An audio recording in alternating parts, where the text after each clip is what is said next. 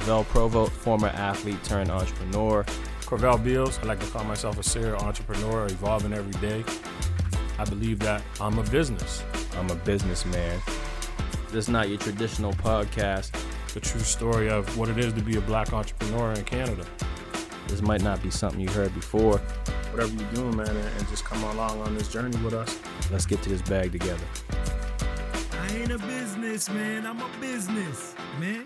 Now let me handle my business. All right, here we go. Episode 3, Season 2. I'm a businessman. Myself, Navelle Provo, a.k.a. Vel Smooth, and... Corvell Beals. Velly. Yes, Velly, yes, Corvell. Yes. CB Velly. All of it. This episode is brought to you by Rich Wax. Shout out Rich Wax. Hey, the Rich number Wax. One vaginal boutique in the HRM. Just opened up a second location over there on Barrington Street. Mm. The number one place for vaginal products. Waxing, you know. Steaming. Oils. Vaginal products. Everything you need. Ladies, listen. Cuffing season's coming. We want to keep it right down there. So holla at Rich Wax. Yeah. And fellas, you got a little shorty. Perfect gift. You know what I'm saying? Perfect gift for you and for her, if you know what I'm saying. So shout out to Rich Wax for bringing this episode to life. Give him a call, richwax.com. Today, we're chatting about generational wealth. You know, we had a conversation last week, you know, making that transition from the streets to business and a lot of those things there. And, you know, really what that vision looks like. And generational wealth is a term we hear a lot. It's the goal for a lot of us. Like I said, it's a word that you hear a lot in business and in the community. But we really want to break it down to talk about what it means, what it looks like, how do we bring it to life, all that stuff. So, yeah, generational wealth. What when you hear that, what does that mean to you? I mean, before I go into that, I think, you know, generational wealth, it's like a hot topic lately. Mm-hmm. You know what I mean? Like, you hear that word so much, like you said, it just seems to be thrown out there. Yeah. Everywhere. It's one of those, like, kind of cool words now that everyone's kind of like, yeah, I'm just trying to create generational wealth, right? Exactly. You know what I mean? So you see it so much, but it's like, all right, cool, well, let's zone in. What does that really mean? What does it mean for me? What does it mean for you? Mm-hmm. It might mean two different things, right? So, you know, what does it mean to me? Like, what does generational wealth mean to me?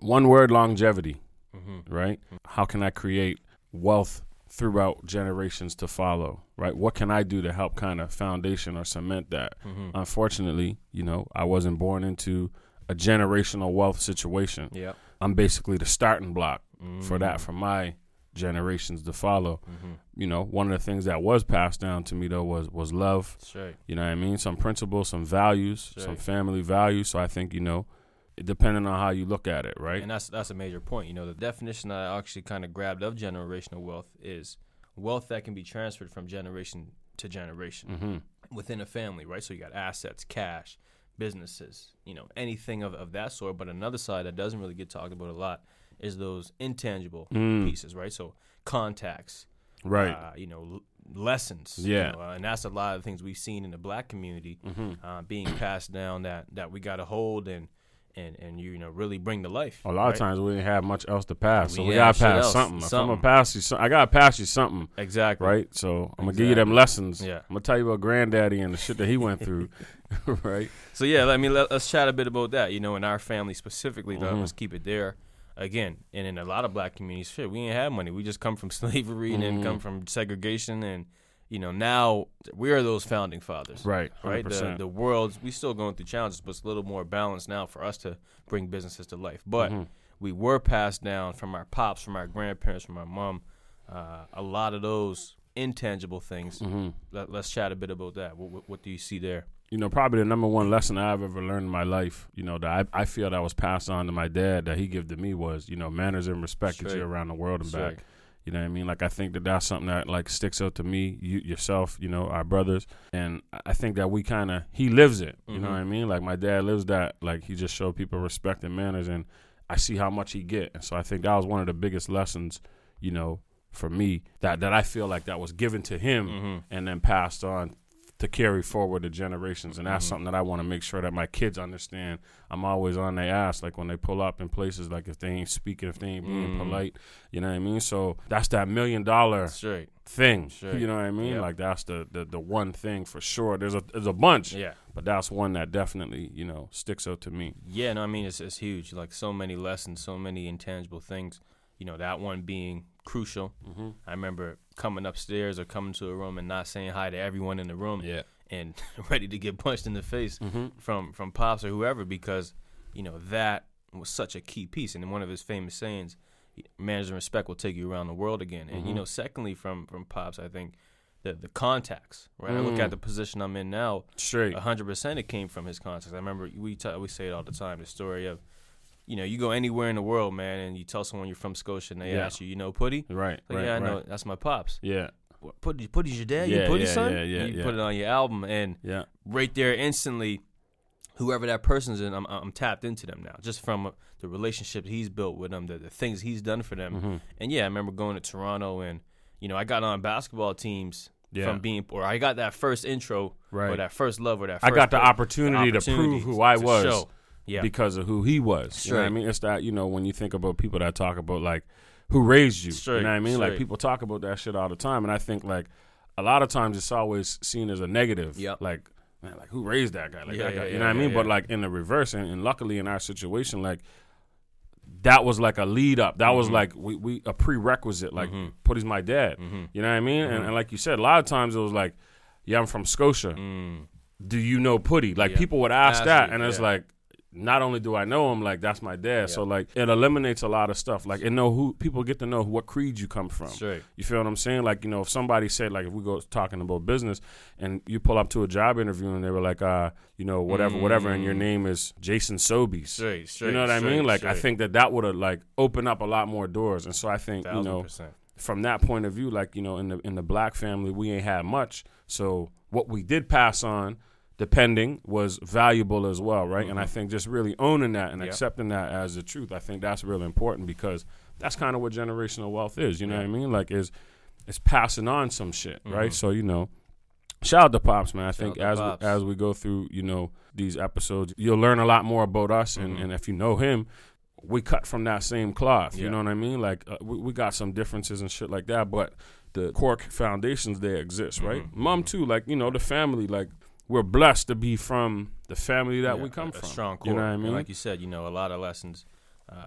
from Mom, hard work, dedication, you know, to see her put in work and never stop. All those things kind of transferred down. Be genuine. Straight. You know what I mean? Straight. Like, from Mom, one of the things I would say from her is just her genuineness. Nothing but love for everybody. It's real. It ain't, you know what I mean? Like, sometimes it's so real that, like, she can't even fake it if she don't like you. Yeah, yeah. And one of the things, you know, from us growing up, a lot of the lessons were taught from seeing. So, you know, our house, our grandmother's house, I probably had growing up about 10 or 15 different people live in our house. Right. Right? So seeing it, and, you know, anyone would come in, even more, like, staying in weekends, but there's actually people that lived in for sure. Period. So, you know, people would be in need or I just need a place to stay for 2 weeks or whatever, and our doors were always open. Yeah. You could always get a meal, and they bring you in, and shit, we going to Toronto, well, everyone's coming to Toronto, right? And it's time to eat, everybody's eating, and it didn't matter who you were, or if once you come amongst, you become that family, love was shared, sure. right? And those lessons, you know, we now live and embody that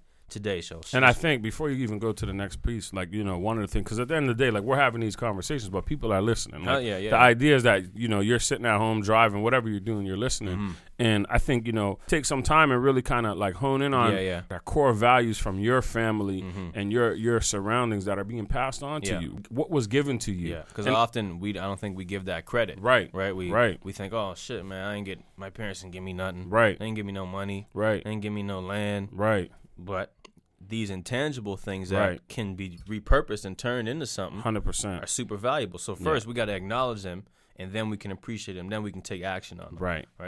So that's a good piece, definitely. Yeah. And I mean, while we're still here, we have received some tangible assets, land. 100%. Shout out to Lester Beals, who came from Henry Beals. So boom, Henry Beals. Back in the day, North Preston, you know the story a little deeper. Mm-hmm. There was a plot of land given out to all families. Mm-hmm. Henry Beals, somehow the land got passed down to his son, Lester Beals, who then passed the land down to his wife when she when he died. He passed. It just went to his heirs, like Peggy, his wife, you know, what I mean, and his daughter Karen. Yeah. And now, you know, we're proud of that land and got some plans for that land. So just quickly kind of chat about that. Yeah, and I think, you know, again, like, it was kind of those, like, we fumbled on that shit. Yeah, like a lot of times, like, you know, well, frick, like black people in Nova Scotia specifically, like, you know, they fought and they were awarded land. Mm-hmm. Like that was kind of one of the trade-offs. Mm-hmm. Like, we're going to fight for you.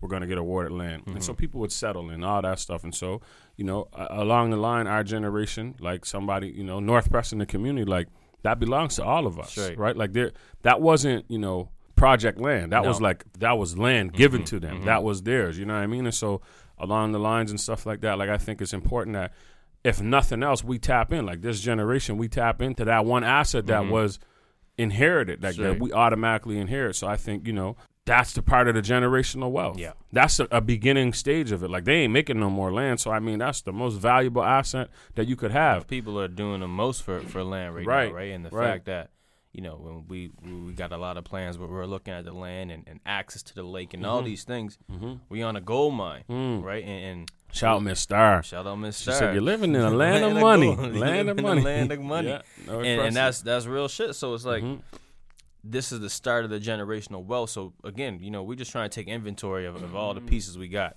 From land to lessons to blessings. Sure. Okay, boom. Let's hone it. Let's hold it down. Let's figure out the proper deeds and everything that needs to be done. Yeah. And let's make some plans, whether we building our houses, whether we building apartment building, whether we building Sobeys. Even if it's parks, right? Like if you own it, you should possess it. You know what I'm saying? Like if it's yours, possess it. It has value. Take possession. You know what I'm saying? Shout out to the North Preston land. We own it. Yeah. So, you know, the next piece we kind of want to go to, the generational wealth is still happening. And it's happening at a huge rate. Right now we're in a place called the Great Wealth Transfer. So 10,000 baby boomers, and we hear baby boomers a lot, so I just wanted to explain what baby boomers are.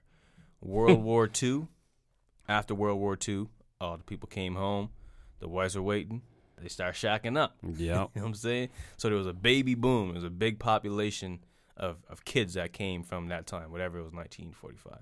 So there was a huge population. They was missing the boo. They come back from overseas and there was the war. They were getting busy. The war man wasn't pulling out. Yeah, they were getting busy. So there's a ton of kids from that era. So, you know, basically right now, like I said, 10,000 of them are turning 65 every day. Ooh. So over the next 20 years, it's predicted to have $30 trillion worth of wealth transferred to their children. So they're calling it the Great Wealth Transfer. Right? And that's all through generational wealth. Damn. So, yeah, $30 trillion passed down from old people to their kids in the next 20 years. When you hear that, what do you think? What comes to mind? What's your first reaction to that?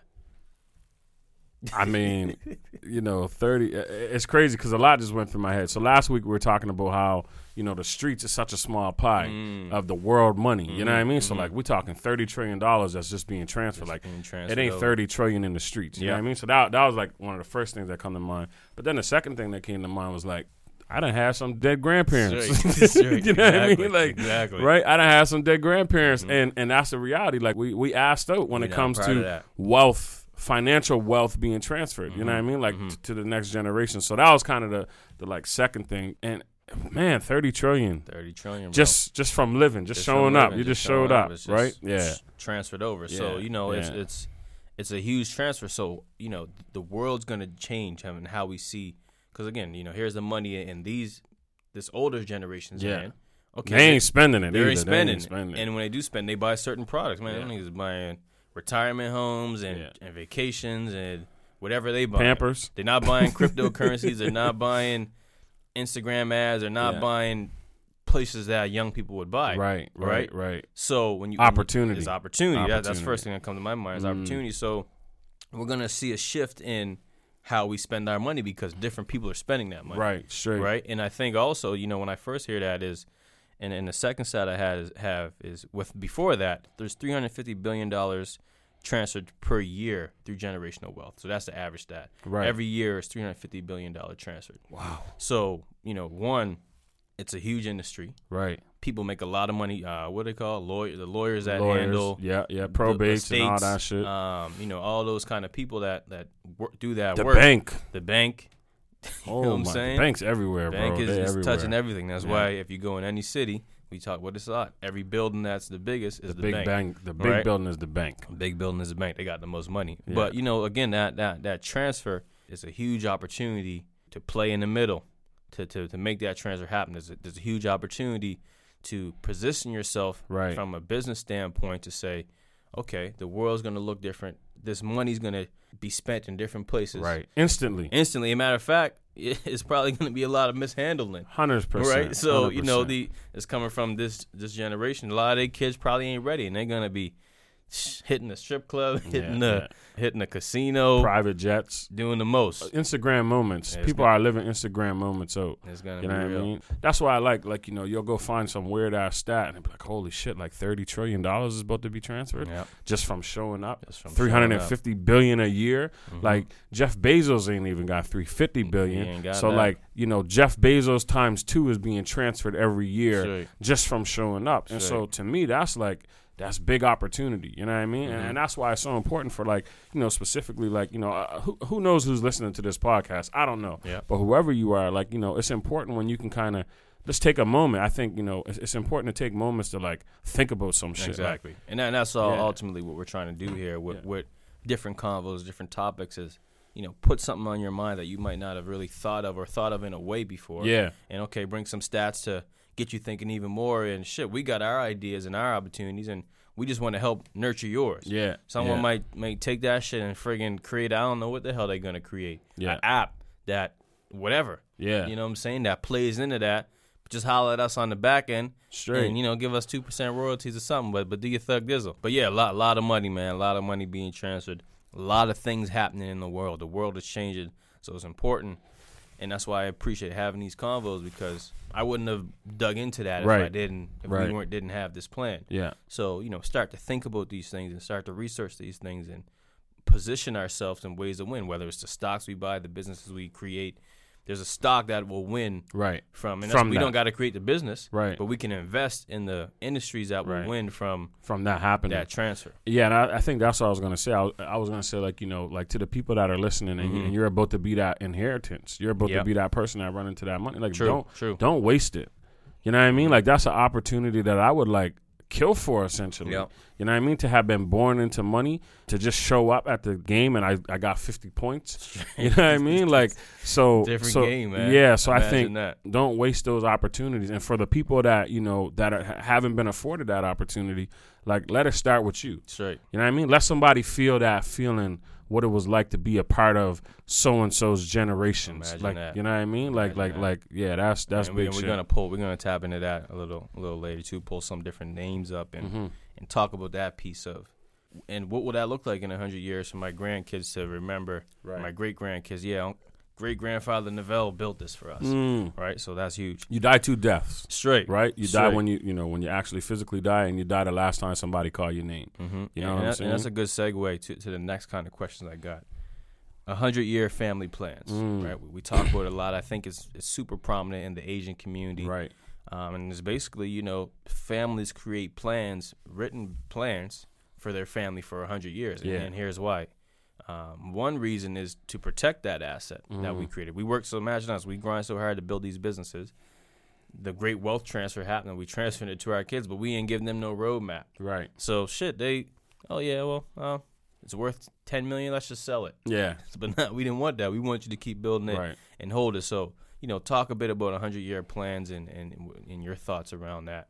Well, and what it looks like. Let's go 100 years back. So we 2021, so let's go back to 1921. And then let's look up our line. You know what I mean? Were they really thinking about us? No. You feel what I'm saying? No. Not, and I mean, like, you know, because where we come from, too, like, they were given nothing, and they made it into something. They just needed to survive for themselves today. Right, we didn't have a chance. I couldn't even think about myself in 10 years. Right. Now I'm thinking about, I don't even know if we're going to be here for 100 years. Exactly, right? So they did things like, you know, they got the roads paved. They created roads. They all that shit. They did all those things. And so, you know, here we are. We're just kind of falling into place. Yep. But now we kind of got here by chance, you know, by the grace of God and by some hard work and labor of a lot of people. Yeah. But it's like they didn't really tell us what to do. Mm-hmm. You know what I mean? Like, so now we're here and we got it. And it's like, freak, I don't know. Maybe I want to kill this guy. Like, you know what I mean? I don't like him. He stepped on my shoes. So it's like they didn't really tell us what to do. It wasn't written. It's not nowhere. Like, we can't go nowhere and look up a plan for our family to be like, what should we do now? It's like the land we receive. So, you know, right now we got the land. we're creating plans for the land. Matter of fact, we even had to go through a couple little things to fully own it within the circle or whatever. Mm-hmm. But you know, now it's like, shit, we're here. We got this, 7 acres, and it's like, what do we do? Mm-hmm. Mm-hmm. And now we're creating that plan, but there's no, you know, there's no plan on to that, right? Exactly. So, yeah, you go 100 years back. Mm-hmm. Okay, now we're here.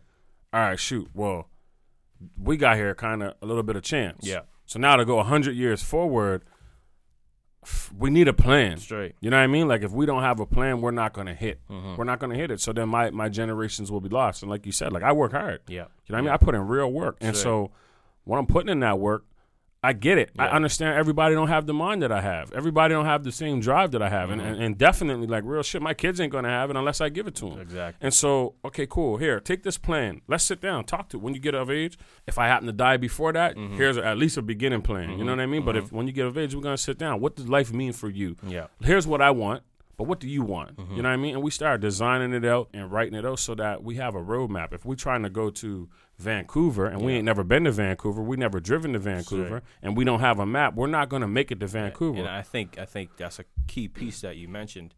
You know, it's important for these families that have been doing it for centuries to do it on their own, right, too. Mm-hmm. Like you said, they understand the power of a plan. I think it's even more important for us as communities that haven't had these opportunities to have wealth transferred and passed down to have a plan, because we're going to uncharted territory. Right. Right. So, you know, and again, this message too for the people that we chat about generational wealth. We say we want to create generational. We say all these things. Where's our plan? So let's you know, let's look to create those 100-year plans. Let's write it down. It don't got to be crystal clear. No. Because again, we go into uncharted territories, but let's look what it could look like. Where do we see the trends? Where do we see the world going? You know, what businesses do we think that can last? Because, you know, a good thing I read the other day, we always think about what will change. Right. We don't never really think about what's not going to change. What will change. And sometimes what's not going to change is the best place to be and the best way to think. What business can I create? Jeff Bezos, he has an annual meeting every year, and he asks his shareholders, what's not going to change? Right. And when they look at what's not going to change, well, people are always going to want fast delivery. Yeah. So he invests all his money in fast delivery. Sure. People are always going to want cheaper goods. Yeah. So they're always finding cheaper goods. And that's a staple in their business that he knows. No one's never going to want slower delivery. Right. We don't want what's next. We want what's staying. Exactly. Right. So, you know, putting our assets and our thoughts there. So the same with the 100-year plan. Yeah. Let's start to look and formalize and break down what life could look like in 100 years for our. Because 100 years is only... Two generations. That's your grandkids. Two people be 50, right? That's your grandkids. Yeah. You probably be gone, but you know your child will still be. I was born in 1988. Yeah, my kids will be alive in 2088. Straight. You know what I mean? Like real shit. My daughter, the youngest, five. And, yo, she'll be living like that's 60. Yeah. That's 60-some years. God's willing, she should be 69. Yeah. She ain't even 70. Yeah, you know what I mean. Like so, like she should be kicking around. Yeah, that's 100 years. Like I should be at least able to get you guys to that place. Mm-hmm. You know what I mean. Mm-hmm. So yeah, it's real. It's important. No, 100%. Right, and start at the end. Yeah, like you know what I mean. Like go to the vision board. Like start at the end. What's the target? Yeah, and then we work our way back. And that's a good point. I think that the other part of why it's important is I can't see it if I can't be it. We're going to probably say that every week. But even for myself, you know, I can't be it if I don't see it. I can't beat it if I don't see it. You know, with myself, I did a 75 hard challenge. I had to visualize myself at the end of the challenge, losing weight and have my abs and all that shit. And that helped propel me forward to stay on it. So same with the 100-year plan. We talking generational wealth. But if we got a plan that's written and you know, we know we can achieve it, that makes getting up in the morning a little easier. That it comes back to that strong why. That makes those times when it's like, man, fuck this shit. Are we ready to quit? Yeah. Nah, we can't quit because I'm building something for my grandkids in 100 years. And I think that foundation and having that plan, you know, it only adds positivity to what you're trying to build. Yeah, yeah, for sure, definitely. The next piece, you know, that we want to tap into, we mentioned it a bit within the 100-year family plan, is protecting that family wealth.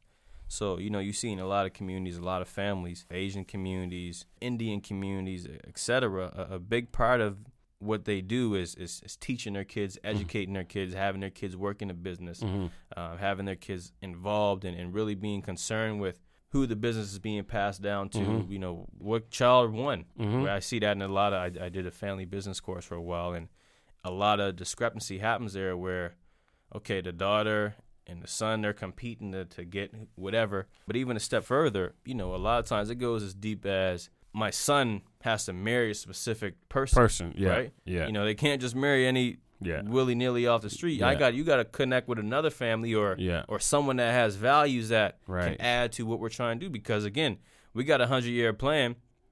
It's going to be hard to let, you know, my daughter, whenever that day comes, to just marry anyone and fuck that off. Yeah. Right? Yeah. So what's your kind of, what do you think about that when you hear that? Yeah, it's crazy because, you know, we talk about, like, we live in a free world and all these things, like, you know what I mean? And it's like, do I really want to tell you who you should marry and who you should be in love with? Yep. No, I'm not telling you the specific person, but what I am giving you is some advice on the type of person that you should possibly try to allow yourself to fall in love with. Because, you know, we see it happen all the time. People with high potential end up dating these weirdo people that have no values in their life. And they end up kind of throwing their lives away.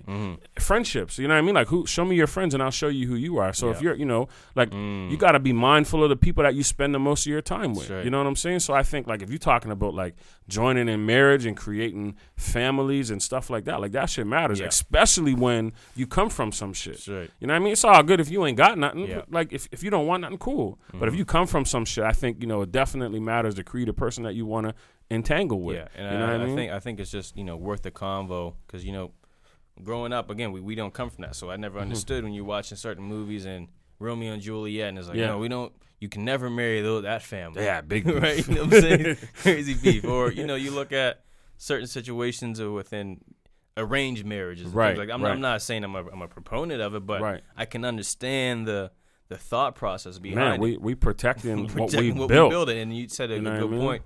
Even friends. Yeah. I got to be concerned who you hanging out with because I know myself. If you hang with 5 broke niggas, you the 6. Yeah. Right? So or you're going to be. You're going to be the 6. So, you know, shout out to the little homie. Little homie. Exactly. Exactly. But it's important to, you know, protect our assets. Yeah.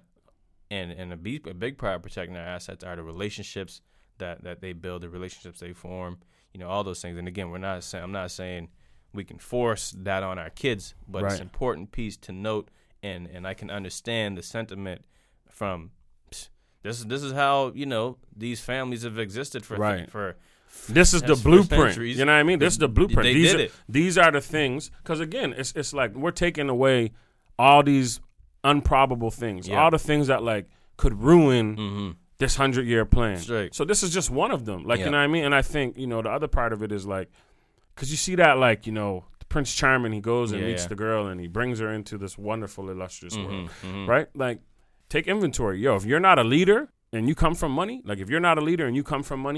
do not marry somebody who don't.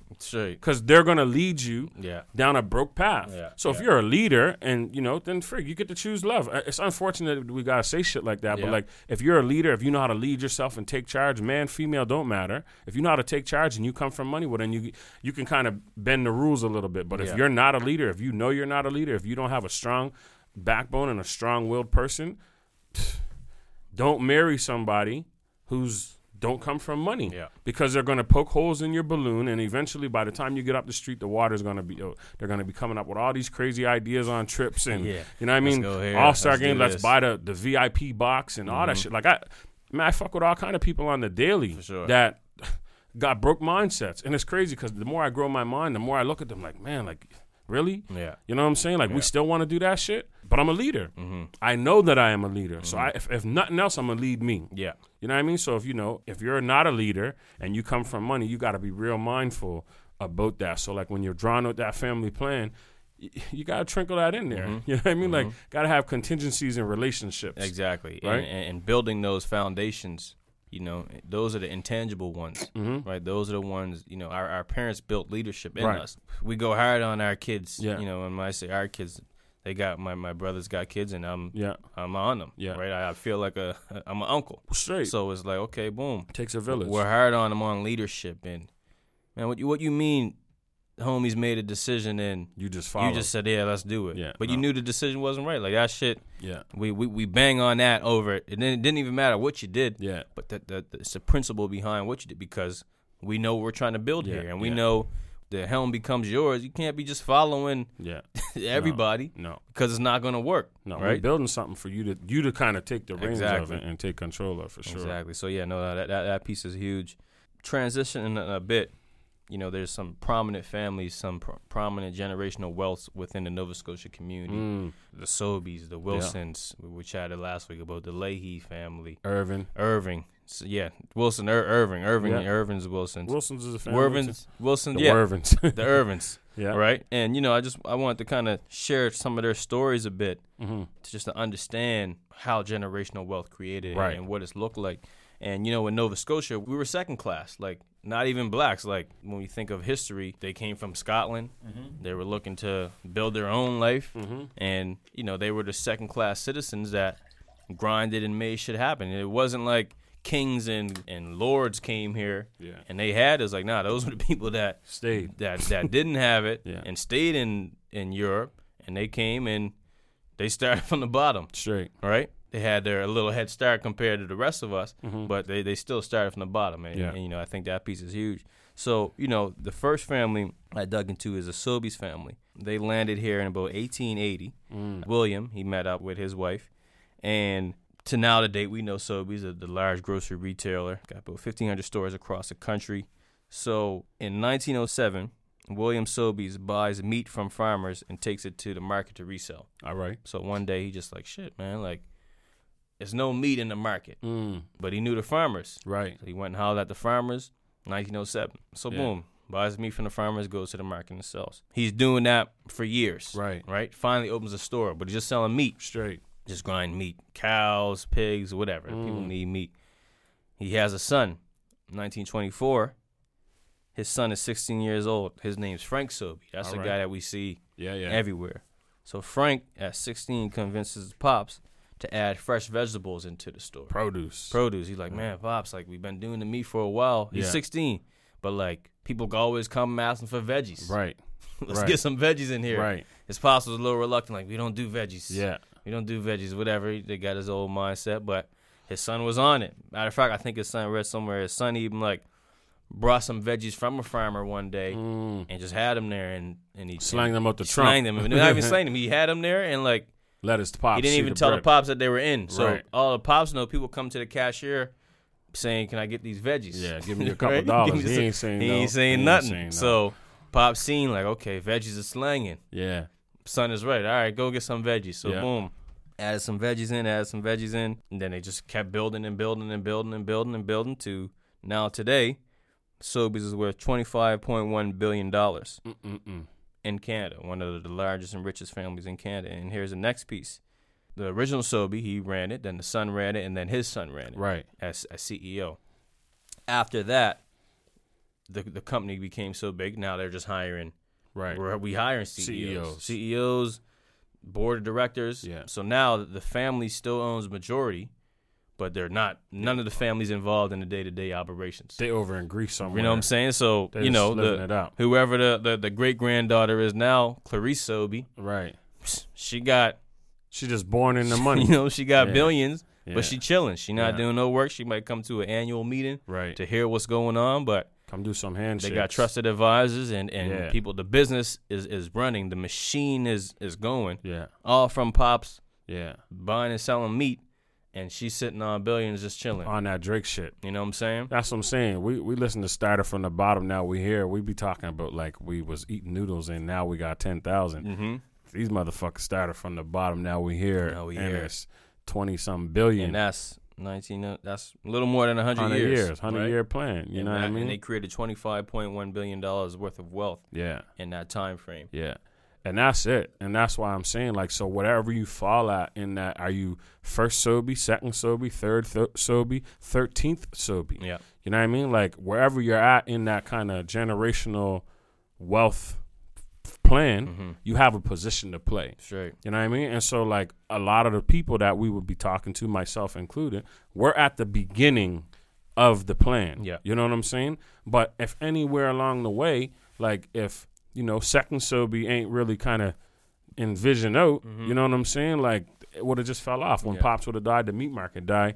Straight. Boom, starting back from the bottom. Mm-hmm. You know what I mean? Mm-hmm. So, like, it's always about, you know, building on that something and bringing your kids in. You know what I mean? Like, you know, my kids all work at the kitchen. Yep. My nephew work at the kitchen. It's the easiest job to get if you come from our bloodline. Mm-hmm. You know what I mean? Like, not to say we'll kick no one out, but like we'll take less pay. Yeah. Because we need you in that environment. Mm-hmm. You know what I mean? We need you to understand what it's like so you can kind of like get into that like situation of like feeling what it is to kind of serve and make money and all that stuff, right? So, you know, it's real life. Yeah, and it's a key piece. And, you know, I really love hearing that story. I'm sure if we dug into the Wilson, the Irvings, any family, that the story's similar. Yeah. Right? One man or woman having an idea or just doing something for need, grinding it out, son comes, takes it to another level. Yeah. Next son comes, take it to a whole nother level.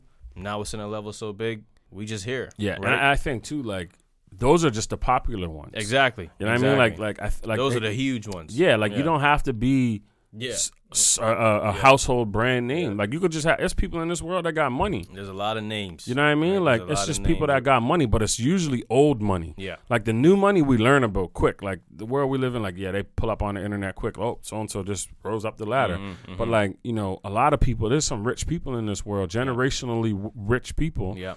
That it's old money. Yeah. Like, you know what I mean? Like they got that money that been in their family and they just maintain it. Yeah. And you know I think a big piece, you know, and why I appreciate the 100-year plan as well, because it takes time to build wealth. Yeah.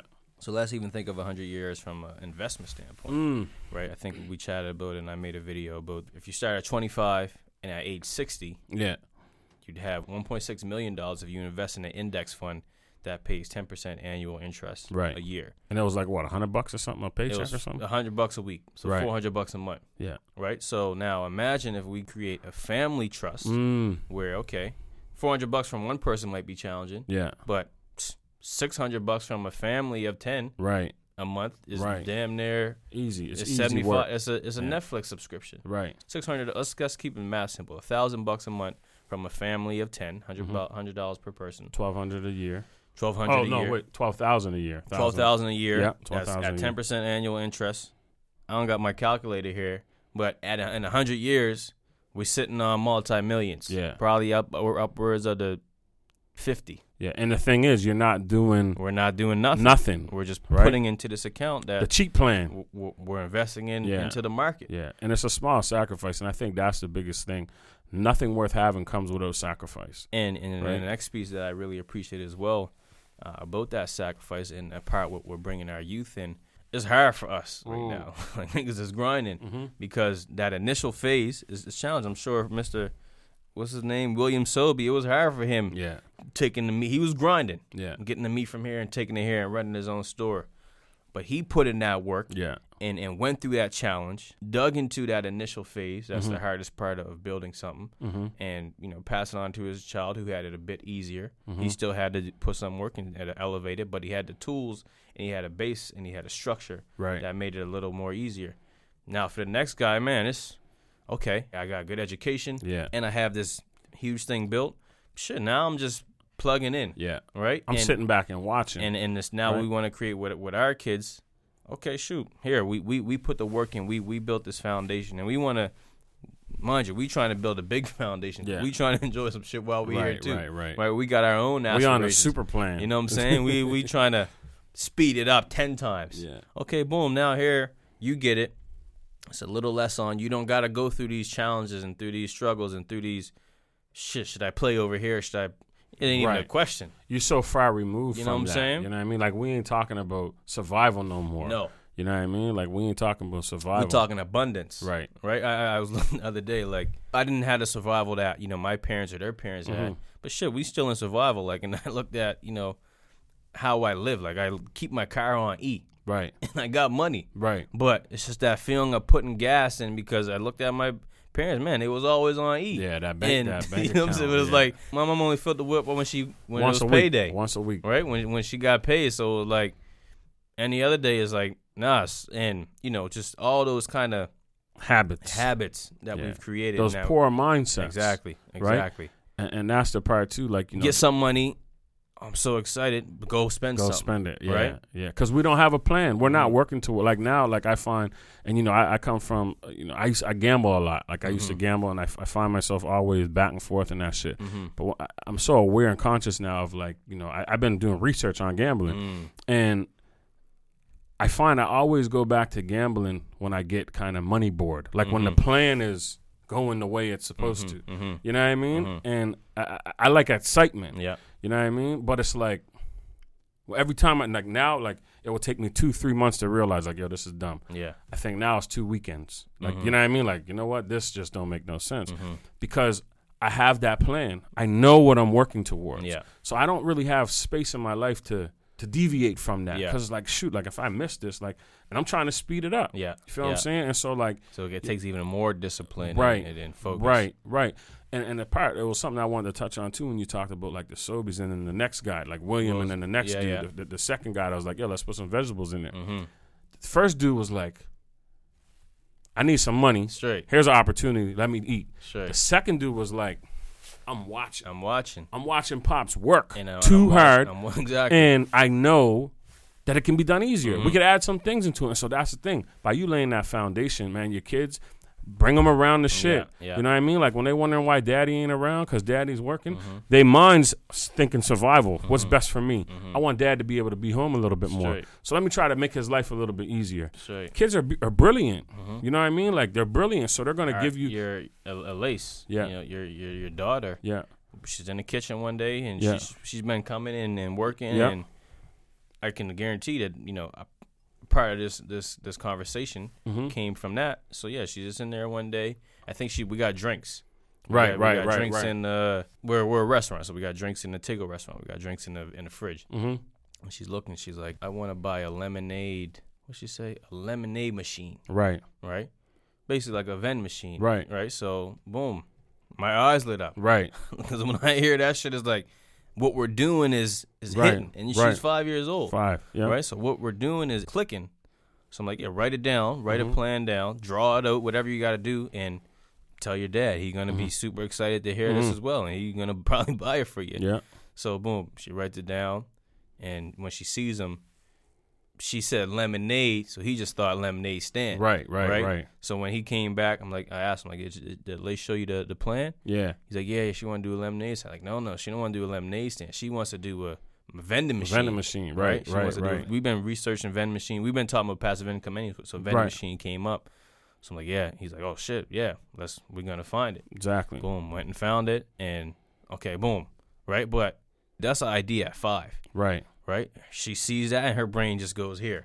So, okay, now imagine when she's 8 and 9 and 10 or 20 and she's been in the business and the vending machine business launched and she's seen that process. And her creativity and her ideas, we can't even understand them because it's going to be so much bigger than what we can even think. And they're starting, they get a head start in my bloodline. Yeah. You know what I mean? Like I got, you know, uncles and whatever that, you know, they got a little bit of money. You know what I mean? My grandmother had a little bit of savings. You know what I mean? Like whatever. I remember like having to go and research understanding money. Yeah. I had to go to seminars. Like I spent a lot of money at a young age trying to learn about money. Yeah. Like I spent money to learn about money. Right. And I remember like, it's only so much I can know. Then you go to university, finance school, and, like, you come back with all this other shit. And so you just add into it. And so, like, the next generation, all the lessons that we got, they packaged for them already. Yeah. You know what I mean? They living through it. We ain't lived through it. Yeah. So when they come back, when they go, they're going to see an exponential growth. You know what I mean? They're going to see it on a whole nother level. So it's so important, you know, to just start. You know what I mean? Like, it's so important to just start. And it's so important to bring the people that are going to carry the baton along with you. Right. Like, don't wait till it's time to pass the baton to give them the lessons. Allow them to watch your journey. Allow them to watch you practice. Allow them to watch you race so that when it's their time, they've seen that 1,000 times. And you know what I mean? I think that's huge. And a big part, again, of why I'm so visual with what I do, why I, you know, show certain shit on Snap or show certain shit on Instagram or whatever. Some people hit me up. Most people appreciate it, but now I'll get the odd person. Man, you it's not. I'm not flexing. Right. I'm trying to show because here's what I seen. My family business, my generational wealth, was streets. Right. Pimps, drug dealers. So, man, when I'm growing up, I would have been the biggest pimp ever. Yeah. You know, the places, the ideas I had of seeing it and be like, man, that niggas could be online. Right, right. Oh, shit, man. I can talk to girls either. I've had 6 girls. Right. Right? I'm going to take it to this level. Right. But that's what I seen, and that's where my ideas went. And I this is what I was learning in this world. This creative social media, Twitter.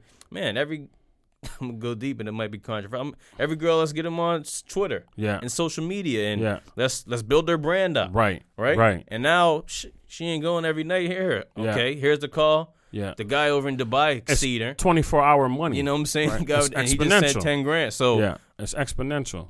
We trying to shift that narrative.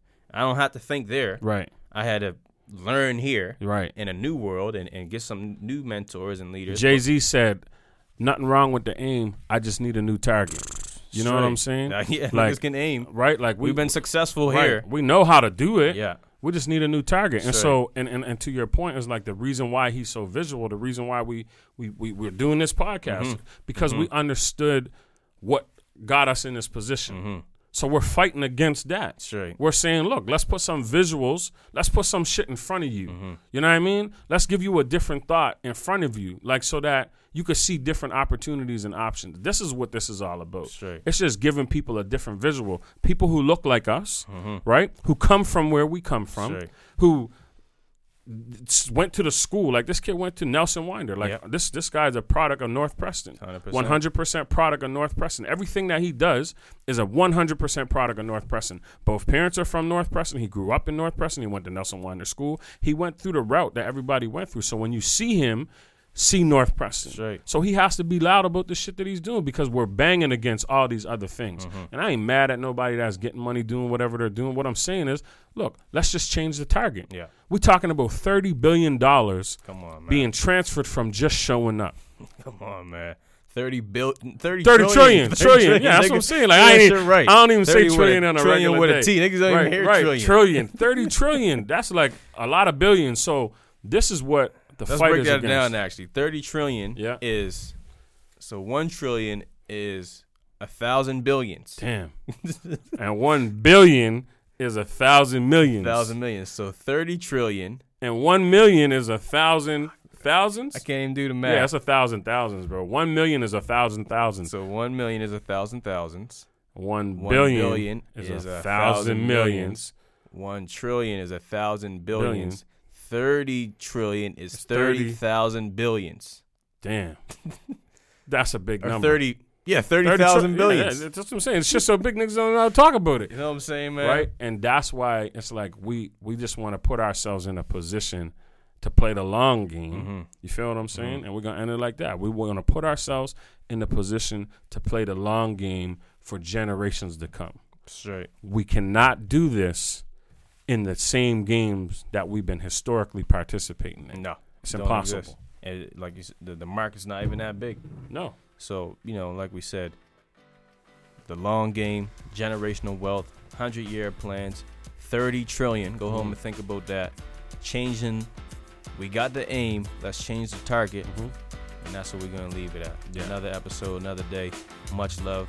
Make sure you like, subscribe, all that good shit. Stay tapped in. We out. Peace.